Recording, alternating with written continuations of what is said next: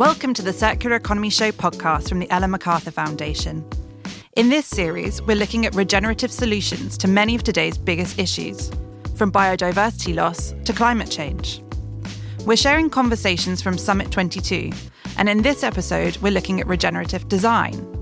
Tim Brown, chair and co CEO of IDEO, spoke to Joanne Choukier, Director of Design and Innovation at the RSA, Michael Pawlyn, architect and author of Biomimicry in Architecture and co author of Flourish Design Paradigms for Our Planetary Emergency, and David Wilkinson, Vice President of Agriculture and Dairy at PepsiCo Europe. Let's hand over to Tim, who led the session. It's a pretty new notion. Um, we haven't been talking about regenerative for very long. It can be quite abstract. So we'll, we'll, we'll, start, we'll start with some of the basics. And uh, uh, Michael, perhaps you could kick us off. That, how, how do you define regenerative design? Where do we start? Well, first of all, I just uh, want to acknowledge the people who have been working on it for quite a long period of time, the Regenesis Group and Daniel Wahl, and of course, uh, people like uh, Janine Benyus. Um, so, for me, regenerative design is a lot more than just sustainability with all the knob knobs turned up.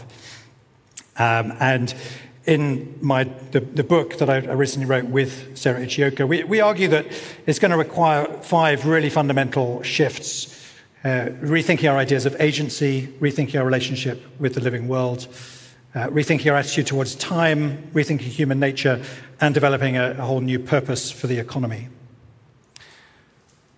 And so, if this is what we're focused on, Joanna, talk a little bit about um, what are the fundamental principles? How do we, how do we approach uh, the idea of regenerative design that's different, perhaps, from how we thought about sustainable design in the past or uh, other approaches to design? Thank you, Tim. And just to say, it's really exciting and inspiring to be here. Um, so, um, at the RSA for the last three years, we've been leading research on what it means to to actually design in a regenerative way. Um, that research was led by my colleague Josie Warden, but working very closely with um, people across the RSA community, including Kate Raworth, Daniel Christian Wahl, and others. And um, what we got to and what we published recently um, in May, the Design for Life mission, the new RSA mission, um, which um, focuses on our potential at the RSA to unlock social opportunity for social innovation that can help us transition towards a future that is more resilient, rebalanced, and regenerative. And in that mission, we capture some of the insights from our research around these sort of principles that you described, Tim. Um, we refer to them as uh, perspectives rather than principles, and there's a number of reasons for that. Firstly, because we believe that principles can be a bit too binary, it can feel like a checklist that you mm. have to do all these things, and if you do them, you're getting it right. Um, whereas actually, our understanding of regenerative design is very nascent. It's emergent, and we're continuously learning and developing ways of practicing in more regenerative ways. So, perspectives leave more space for emergence and adaptability. Um, so, we can learn, and these can change over time. So, we're not being sort of very um, explicit about these being the right ones. This is what we know for now, and these might change in the future.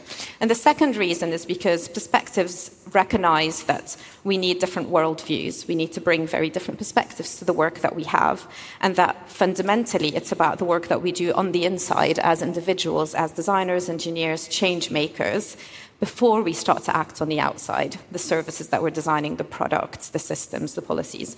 So, the six perspectives that we suggest are firstly systemic, so understanding the system, recognizing that our systems are dependent and interconnected, and fundamentally that they're nested in the same way that our ecological systems are.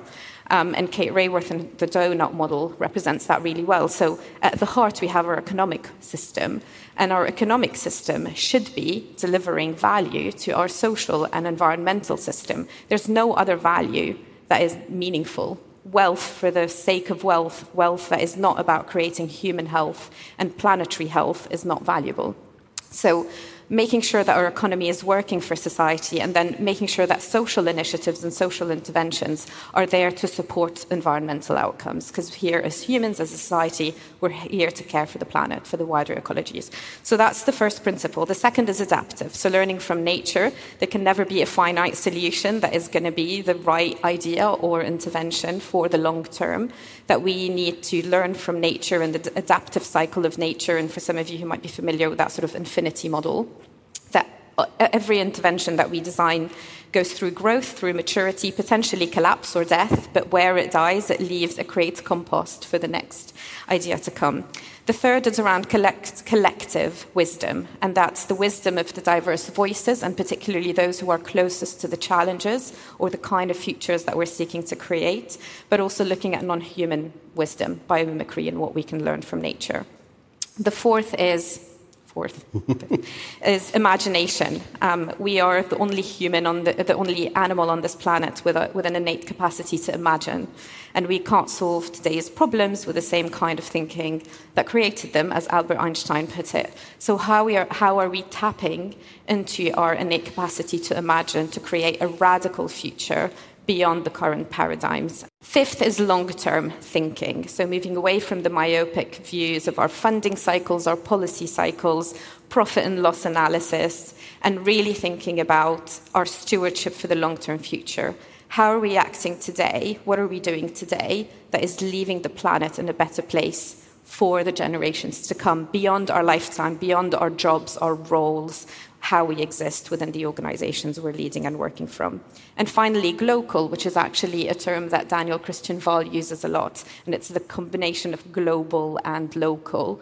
Um, and it's demystifying and fundamentally challenging this notion that there's a one size fits all solution, that we just need to achieve sort of global scale of any sort of idea, that a good idea is scalable.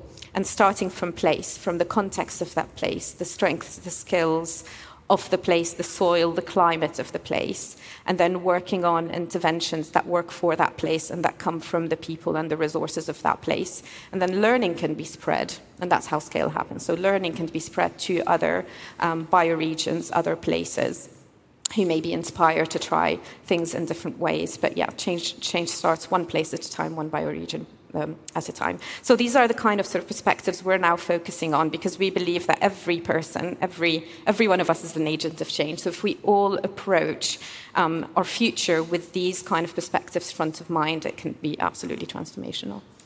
That's an incredibly rich set of perspectives, and with all the work that you do with students uh, in, in, terms of learning, hopefully we'll be having new, whole new generations of, of design students coming through who are naturally thinking this way.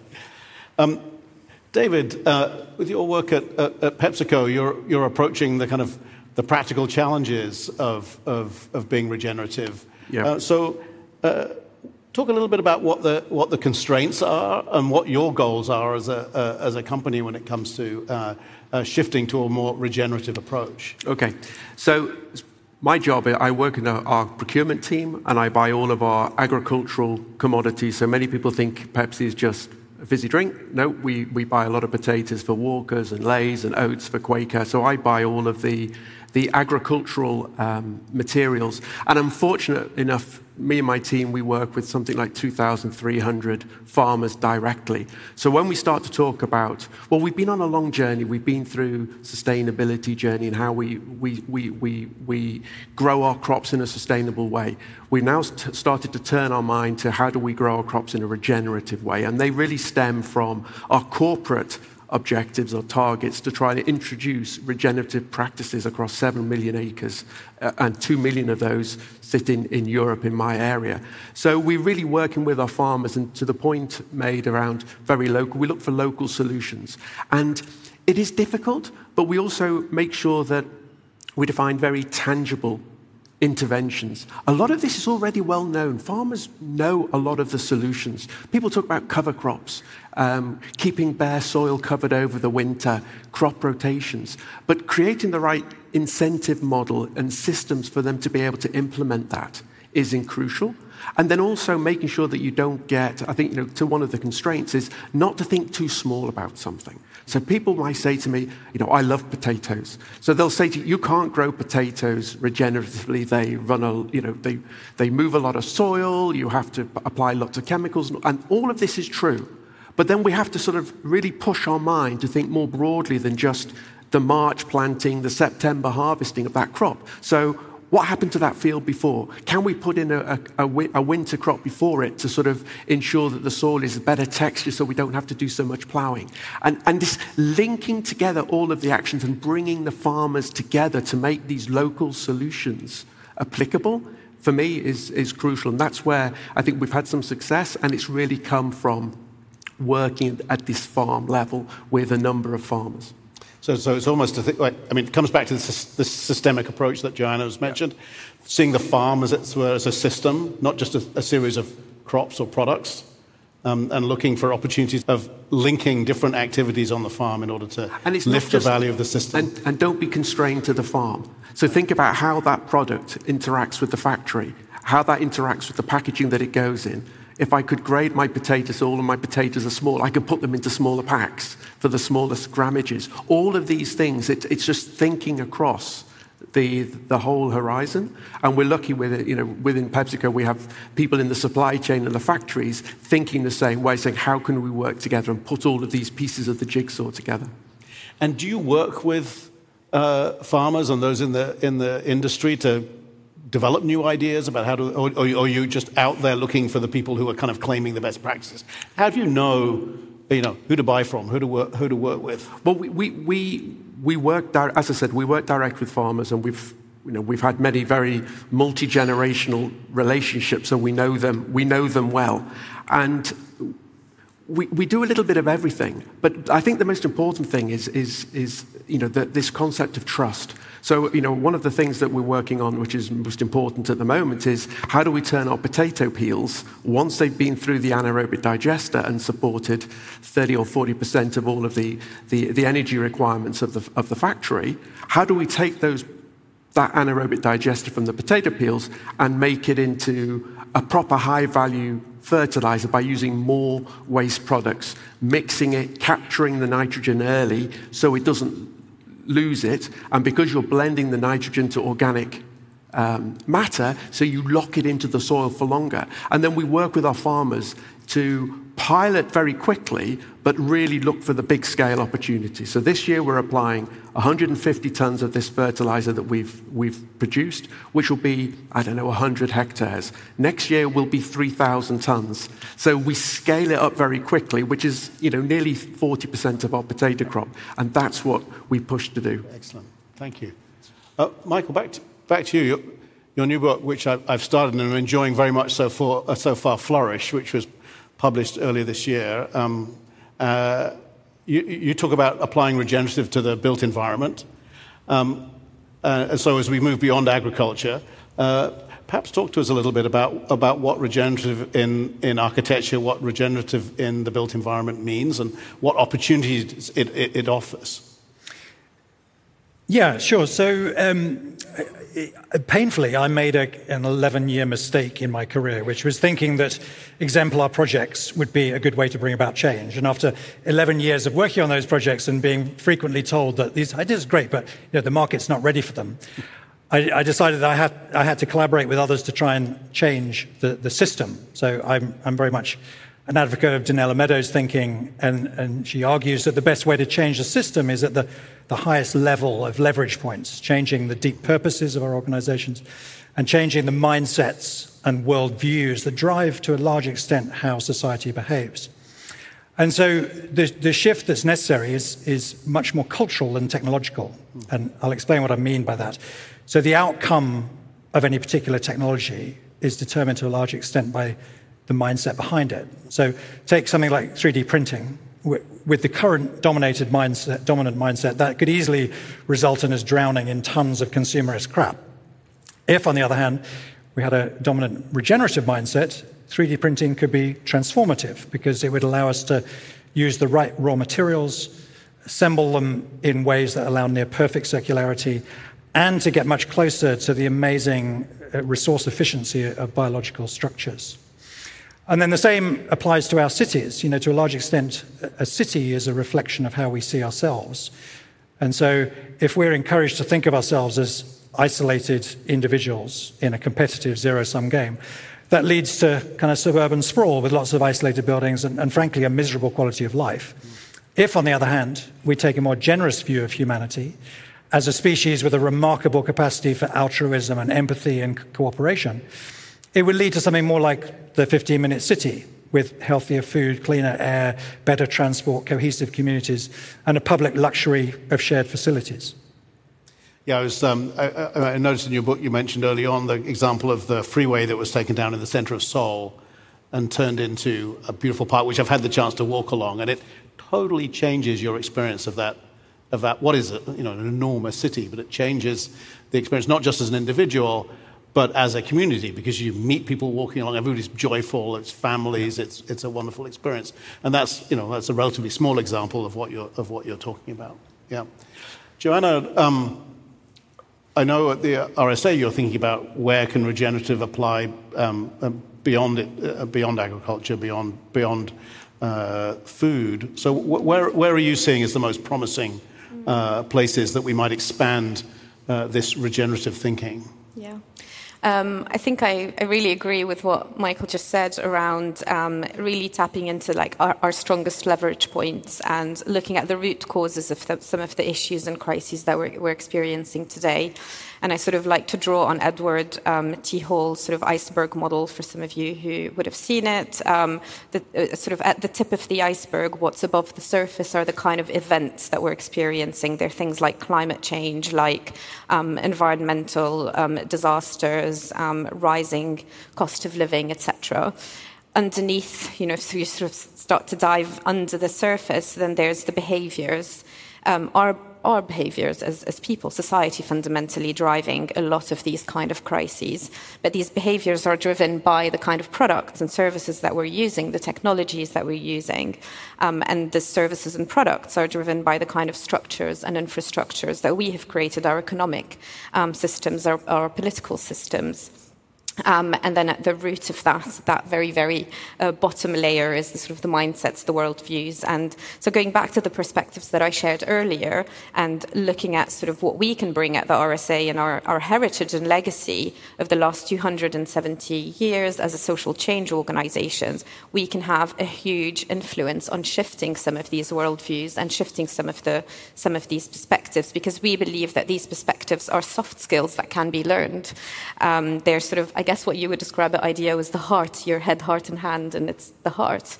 Um, and so, what we can do and what we are currently focusing on with, with the steer um, towards this new mission is how do we tap into our 30,000 fellows from around the world and, and be able to sort of reinforce the importance of these perspectives, but be able to amplify a lot of the work that our fellows are doing in the regenerative space. Uh, that's one example. Another example is our platform. We, we host 300 uh, public events a year. I think we have the highest um, uh, audience, YouTube audience of any UK charity. Um, and um, we, we publish a lot of articles, etc. So how can we sort of bring some of that content, uh, first and foremost, to advocate for the need to shift some of these paradigms towards the future, and then through other programs like the Student Design Awards, um, we have about 10,000 expressions of interest a year, 1,000 applications. So how do we, through some of our reach and some of our networks, we have one of the largest change-making communities around the world. How do we um, start to inspire more people? Um, to move in that direction and to start to embrace more of these ways of thinking, um, whilst amplifying and elevating the work of those in our community who are already on that trajectory. Yeah, it sounds to me that the more we, the more we do to change mindsets, the more likely we, we are to create the tipping points that allow systems to shift. Um, if we don't start with that, then we're unlikely. I think it's back to what you yeah. were talking about, Michael, about working at the very top, working at the top of the system. Yeah. Um, just before we, we wrap, uh, David, wondering what, where do you see uh, regenerative thinking going uh, for you and, and, and, and in PepsiCo, in the industry that, PepsiCo is part of. What if, if, if, you, if you dream forward, I, where are you excited about the next, the yes, next uh, places to apply it? Okay, so I, I, guess, I guess you know we, we, we look we look end to end, and lots of people have given really really good examples, and I, I, I like this you know the, the top down approach and of designing something brand new from scratch. What really excites me, and uh, you know I deal with farms that have been in existence for 400 years. It's actually getting the best out of what we've got today. So if I'm going to, you know, if we think about, okay, what's a perfect crop rotation? And chickpeas should be in that rotation. Well, okay, how can I use chickpeas today? Now that might be a brand new product. Or, or can I use it in a different way as a bit of a replacement for potato flakes, which might be a much better crop to replace than, you know, and, and then you, and, and really how can you, um, renovate a product where it's already got scale, so you actually get the traction much more quickly. So I get really excited about the, you know, the, the top-driven stuff, but I get super excited about what can we do from bottom up as well, which can really be, in the short term, I, could, I get really excited. Yeah, yeah. So pardon the pun, but literally innovating at the grassroots. Uh, and and, and uh, I think that's a, a, good place for us to finish. I mean, we could literally continue on this conversation for hours. I think it's an incredibly important topic. It's an incredibly important topic for, for design. Um, this shift in mindset is one that's going to take some time. But I thank you for all of the work that you're all, you're all doing to help us, help us make that change. And thank you for joining us this afternoon. As we heard from the panel, we need to focus on scaling change, looking at entire systems rather than individual cities, crops, and products. This builds on what we heard from Kate Raworth, Janine Benyus, and Ellen MacArthur in the previous episode, so make sure you check it out if you haven't already. We'll be back next time to explore more regenerative solutions from Summit 22. Thanks for listening.